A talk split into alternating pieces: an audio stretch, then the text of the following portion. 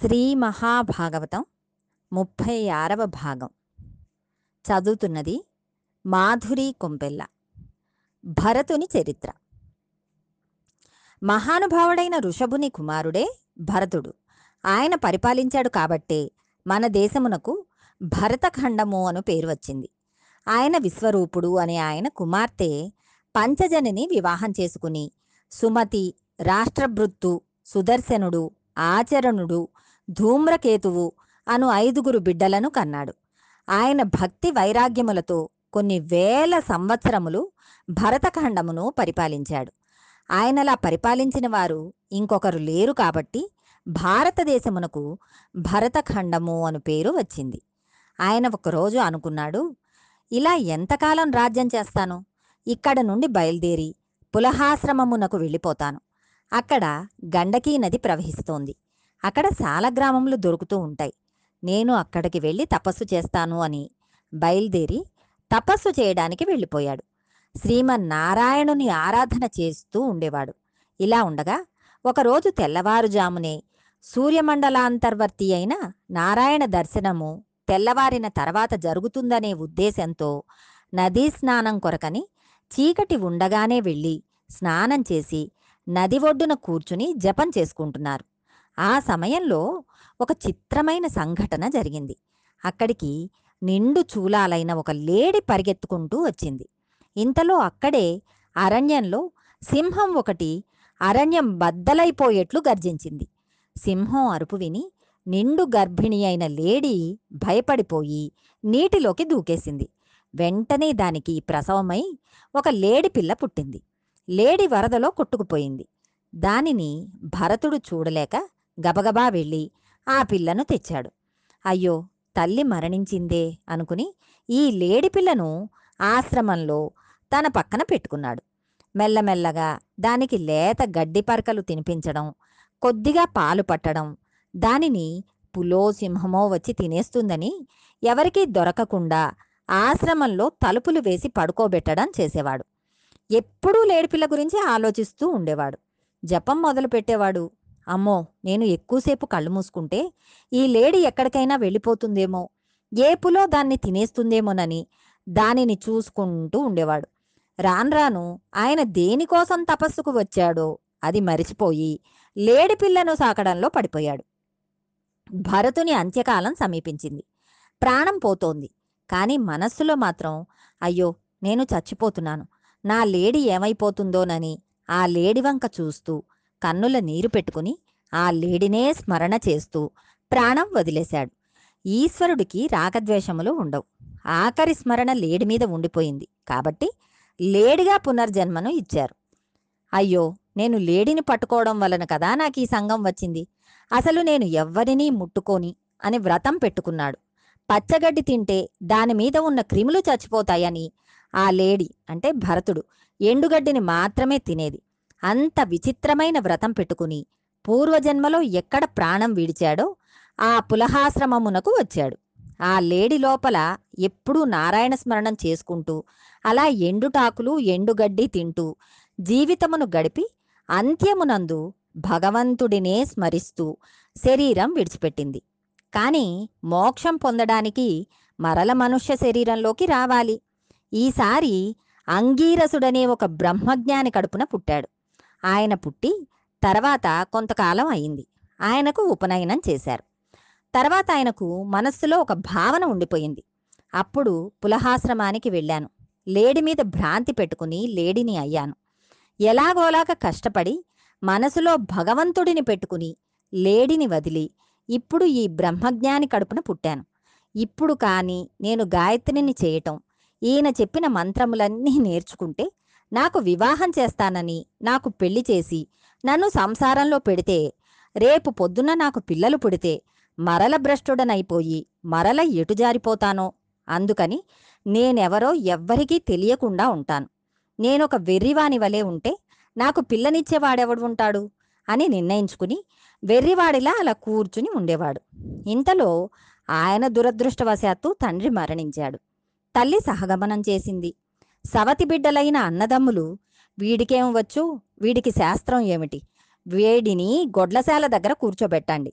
పొలానికి పంపించండి. ఆ పనులన్నీ చూస్తూ ఉంటాడు అని అతనిని ఒరేయ్ పేడ ఎత్తరా అనేవారు. ఎత్తేవాడు. పాసిపోయిన అన్నం పెడితే మారు మాట్లాడకుండా అదే తినేవాడు. సర్వం బ్రహ్మమయం జగత్ అని బ్రహ్మమునందు మనసు కుదుర్చుకుని ఉండిపోయాడు. ఒకరోజు అన్నదమ్ములు నువ్వు పొలానికి వెళ్ళి పంటని కాపలాకాయరా అని అన్నారు. ఆయన పొలం వెళ్ళి మంచెను ఎక్కి వీరాసనం వేసుకుని కూర్చున్నాడు. లోకమునందు కొంతమంది చిత్ర విచిత్రమైన ప్రవృత్తులు ఉన్నవాళ్ళు ఉంటారు. పిల్లలు లేని ఒక వ్యక్తి కాళికాదేవికి మంచి అవయవ హీనత్వం లేని వ్యక్తిని బలి ఇస్తే పిల్లలు పుడతారు అనుకుని వీడెవడో బాగానే ఉన్నాడు. మాట కూడా మాట్లాడడం లేదు. వీడిని తీసుకుపోదాం అని వెళ్ళి తాళ్ళు వేసి కడుతున్నాడు. బ్రహ్మజ్ఞానుల జోలికి వెళితే లేని పోని ప్రమాదములు వస్తాయి. చక్కగా కట్టించేసుకున్నాడు. పద అన్నారు. వెళ్ళిపోయాడు. ఆలయానికి తీసుకుని వెళ్ళారు. ఏదో పెట్టారు. తినేశాడు. తర్వాత ఒంగు నరికేస్తాము అన్నారు. వంగాడు కత్తి యందు బ్రహ్మము నరికేసేవారి యందు బ్రహ్మం. అంతటా బ్రహ్మమును చూసి తల వంచాడు. వెంటనే కాళికాదేవి విగ్రహంలోంచి బయటకు వచ్చి ఆయన బ్రహ్మజ్ఞాని. మహానుభావుడు. అంతటా ఈశ్వర దర్శనం చేస్తున్నవాడు. ఆయన మీదనా మీరు కత్తి ఎత్తుతారు? అని కత్తి తీసి ఆ వచ్చిన వారి శిరస్సులన్నీ నరికేసి ఆవిడ తాండవం చేసింది. ఆయన మాత్రం సంతోషంగా చూసి నవ్వుతూ స్తోత్రం చేశాడు. బ్రహ్మమే అనుకుని ఒక నమస్కారం పెట్టుకుని మరల తిరిగి వచ్చేస్తున్నాడు. అలా వచ్చేస్తుంటే సింధు దేశపు రాజు రహుగణుడు అంటే రాహుగణుడు ఇక్షుమతి నదీ తీరంలో ఉన్న కపిల మహర్షి దగ్గర తపోపదేశం కోసమని వెళ్తున్నాడు. బోయిలు పల్లకీని మోస్తున్నారు. అందులో ఒక బోయికి అలసట వచ్చింది. వాడిని అక్కడ వదిలేశారు. నాలుగో బోయి కోసం చూస్తుంటే ఈయన కనపడ్డాడు. మంచి దృఢకాయుడై ఉన్నాడు. ఈయనను తీసుకురండి పల్లకి మోస్తాడు అన్నారు. బాగా పొడుగైన వాడు పల్లకి పట్టుకుంటే ఒక ఇబ్బంది ఉంటుంది. ఈయన పల్లకి మోస్తున్నాడు. అంతటా బ్రహ్మమును చూస్తూ ఆనందపడిపోవడంలో ఒక్కొక్కసారి ఈశ్వర తేజస్సు జ్ఞాపకాన్ని వచ్చి అడుగులు తడబడేవి. అటువంటప్పుడు ఎత్తు పల్లములకు లోనై పల్లకీ లోపల కూర్చున్న రాజుగారి తల పల్లకీ అంచుకు గట్టిగా తగిలేది. ఆయన రెండు మూడు మాటలు చూసి ఎందుకురా అలా ఎగిరెగిరి పడుతున్నారు? ఒంటి మీద తెలివి ఉందా? అని అడిగారు. వాళ్ళు అయ్యా మా తప్పు కాదు. కొత్తబోయి సరిగ్గా లేడు. వీడి ఇష్టం వచ్చినట్టు నడుస్తున్నాడు. అని అన్నారు. రాజుగారికి చాలా కోపం వచ్చి ఆ బోయి వంక చూసి పరిహాసం ఆడాడు. మోస్తున్నవాడు బ్రహ్మజ్ఞాని. అన్నిటికన్నా ప్రమాదం బ్రహ్మజ్ఞానితో పరిహాసం ఆడటం. రాజుగారు పల్లకి తెర తప్ తెర తప్పించి కిందకి చూసి తిన్నగా నిందించకుండా పరిహాసపూర్వకమైన నింద చేశాడు. అలా చేస్తే ఆయన ఏమీ మారు మాట్లాడకుండా ఇంకొక నవ్వు నవ్వి మళ్ళీ వెళ్ళిపోతున్నాడు. తాను అన్ని మాటలు అన్నాడు కాబట్టి జాగ్రత్తగా మోస్తాడని రాజు అనుకున్నాడు. ఈయన మరల బ్రహ్మమునందు రమించిపోతూ మళ్ళీ దూకాడు ఎందుకో? మళ్ళీ రాజుగారి బుర్ర ఠంగుమని తగిలింది.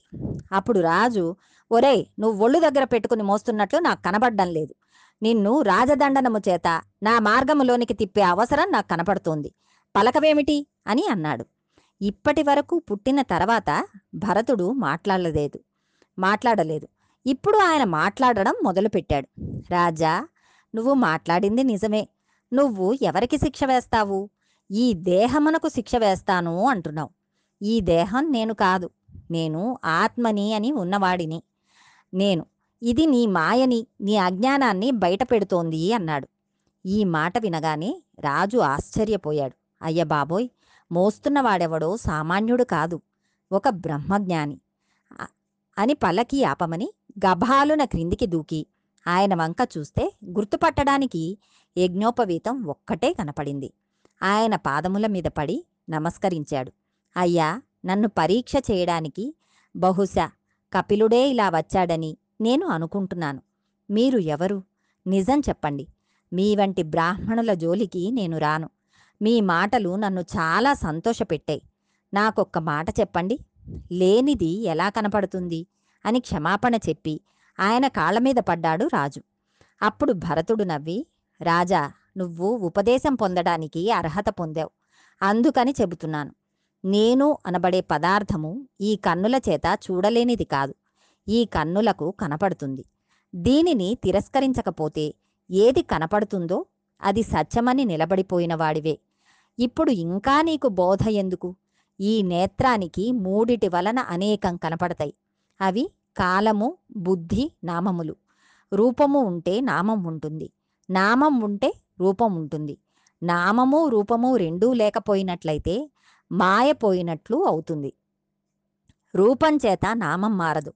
నామం రూపం చేత మారవలసిన అవసరం లేదు. కానీ ఈ రెండూ అశాశ్వతమే. నామము రూపము రెండూ అబద్ధమే.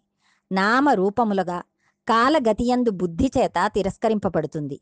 మాంస నేత్రము చేత మగ్నం చేయబడుతుంది. అది నీవు తెలుసుకుంటే ఇప్పుడు నేను చెబుతాను. ఒక్క మాట ఆలోచించు. ఇది పృథివి. ఈ భూమి మీద నా చరణములు పృథివి. నా చరణముల మీద నా కాళ్ళు పృథివి. ఇవన్నీ పృథివీ వికారములే. ఈ మాత్రం వికారమునకు నీవు ఒక పేరు పెట్టుకున్నావు. నేను మహారాజును. వాడు బోయి అనుకుంటూ నన్ను నిందించి మాట్లాడుతున్నావు. కానీ నీవు మాట్లాడడానికి ఆధారమైన ఆత్మ నాలో ఉన్న ఆత్మ ఒక్కటే. రెండూ రెండు శరీరములను ధరించాయి. ఈ రెండు నామరూపముల చేత గుర్తించబడుతున్నాయి. కానీ ఇవి మాయ వీటికి అస్తిత్వం లేదు. లోపల ఉన్నదే శాశ్వతం. రాజా నువ్వు ఇది తెలుసుకుంటే సత్యం తెలుసుకున్నట్లే. నీకు తత్వం అర్థమైపోతుంది. కానీ సంసారం అనే అడవి దీనిని అర్థం కాకుండా చేస్తుంది. అక్కడ బంధుత్వములనే తోడేళ్ళు ఉంటాయి. అవి మేకల వెంట తరుముకు వచ్చినట్లు వస్తాయి. ప్రతివాని ఇంట్లో ఈగలు ఉంటాయి. పొమ్మంటే పోవు. వాటిని తోలుకుని బతుకుతూ ఉంటారు. అలాగే పిల్లలు భార్య వెంబడించి ఉండనే ఉంటారు. కామన పోయినట్లు ఉంటుంది. మళ్ళీ వచ్చి చేరుతుంది. రాజా వ్యవసాయం బాగా చేయాలని అనుకున్నవాడు కలుపు మొక్కని కత్తిరిస్తే సరిపోదు. మళ్ళీ మొక్క పెరిగిపోతుంది. మొదలంటా తీసి బయట పారేసి ఎండిపోయిన తర్వాత తగలబెట్టాలి. తరించాలనుకున్నవాడు కామనను ముందు గెలవాలి. అలా గెలవకపోతే ఏమవుతుంది? అడవిలో వెళుతుండగా నిన్ను చూసి ఆరుగురు దొంగలు వెంటపడతారు ఆ ఆరుగురు ఎక్కడో లేరు. ఇక్కడే ఉన్నారు. ఐదు ఇంద్రియములు మనస్సు. ఈ ఆరుగురు లోపల కూర్చుని ఇంత జ్ఞానం కలిగినా ఇంత ధర్మం కలిగినా ఎత్తుకుపోతారు. నువ్వు పతితుడవు అయిపోయి పతనం అయిపోయి మళ్ళీ మళ్ళీ పుడుతూ ఉండటం శరీరంలోకి వెడుతూ ఉండటం. ఇది నేను అనుకోవడం దీని అనుబంధములతో మగ్నం అయిపోవడం ఈశ్వరుడిని తెలుసుకోవడం. అలా భ్రమణం తిరుగుతూనే ఉంటావు. రాజా ఏనాడు నీ జ్ఞాననేత్రం విచ్చుకుంటుందో ఆనాడు భాగవతుల పాదసేవ చేస్తావు. వారి పాదముల మీద పడతావు. బ్రహ్మజ్ఞానమును పొందుతావు. భక్తితో ఉంటావు. కర్మాచరణమును చేసి వైరాగ్యమును పొందుతావు. అదే మనిషి పొందవలసిన స్థితి. అని ఆనాడు మహానుభావుడు భరతుడు చెబితే రహూగణుడు విని వైరాగ్యమును పొంది కపిల మహర్షి దగ్గర పూర్ణ సిద్ధాంతమును తెలుసుకున్నాడు. భరతుడు మోక్షమును పొందాడు. ఇలా ఎంతోమంది ఒక చిన్న పొరపాటుకి ఎన్నో జన్మలను ఎత్తవలసి ఉంటుంది. మనిషి సాధన విషయంలో ఎంతో జాగ్రత్తగా ఉండాలి. అరణ్యమునకు వెళితే మోక్షం వచ్చేస్తుందని అనుకోవడం చాలా అమాయకత్వం. ఇంట్లో ఉండి ప్రియవ్రతుడు మోక్షం పొందాడు. ఇంట్లో ఉండి నాభి మోక్షం పొందాడు. అంత వైరాగ్యంతో అంతఃపురంలోంచి బయటకు వెళ్ళి ఋషభుడు మోక్షమును పొందాడు. ఇంట్లో ఉంటే నన్నేదో పట్టేసుకుందని పట్టేసుకుంటుందని భయపడిపోయి అరణ్యనంకి వెళ్ళి మూడు జన్మలు ఎత్తి మోక్షం పొందాడు భరతుడు. కాబట్టి నిన్ను పాడు చేసేది ఇల్లు కాదు. నీ లోపల ఉన్న మనస్సు. అందుకే ఆధునిక కవి ఒక మాట అన్నారు. తలనీలాలు అస్తమానం ఇచ్చేస్తే ఎంతకని సరిపోతుంది? మళ్ళీ పుట్టేస్తున్నాయి పాపాలు. పాపాలకు నిలయమైన మనస్సును ప్రక్షాళన చేయాలి. నీ మనస్సే నీ ఉన్నతికి గాని పతనమునకు గాని కారణం అవుతోంది అని ఒక అద్భుతమైన విషయాన్ని నలుగురి యందు నాలుగు విషయములను ప్రతిపాదన చేస్తూ ఇంత అద్భుతమైన ఘట్టాన్ని గృహస్థాశ్రమంలో తరించడానికి మనకి ఉన్న అనుమానములను నివృత్తి చేస్తూ వ్యాస భగవానుడు ఇచ్చిన అమృత ఫలాలను పోతనగారు ఆంధ్రీకరించి మనలను ఉద్ధరించారు. భగవద్ అనుగ్రహంతో మరికొంత భాగం రేపు తెలుసుకుందాం.